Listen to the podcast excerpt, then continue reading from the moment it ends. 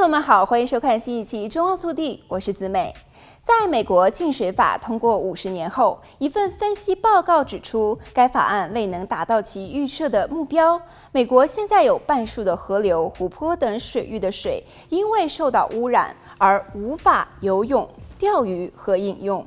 这份报告说，超过七十万英里，也就是大约一百一十三万公里长的水道，大约是所有受评估河川与溪流长度中的百分之五十一，因为污染而受损。另外，还有百分之五十五的湖泊面积和百分之二十六的河口长度也因为污染而受损。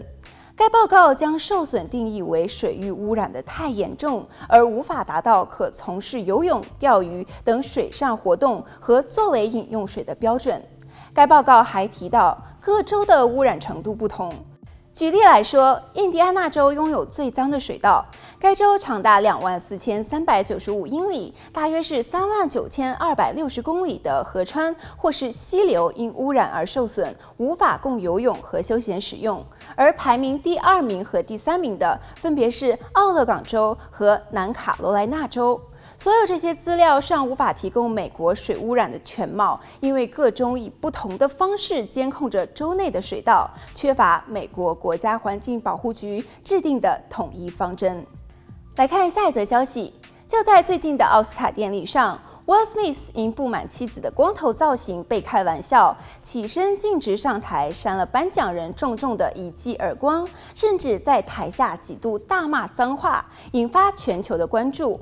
奥斯卡掌国事件后，奥斯卡主办方电影艺术与科学学院宣布，已经对 Will Smith 启动了纪律处分程序。Will Smith 也是在四月份递交了辞呈，宣布辞去美国电影艺术与科学学院会员，并且表示接受董事会认为合适的任何进一步的后果，承认自己在颁奖典礼上的行为令人震惊、痛苦以及不可饶恕。不过，麻烦的似乎还在后头。由 Will Smith 主演 Netflix 电影也因为这次的事件被暂时的搁置。与此同时，奥斯卡掌国事件让洛克的脱口秀表演门票是一夜飙涨，他在波士顿剧院每晚两场的演出也是一票难求了。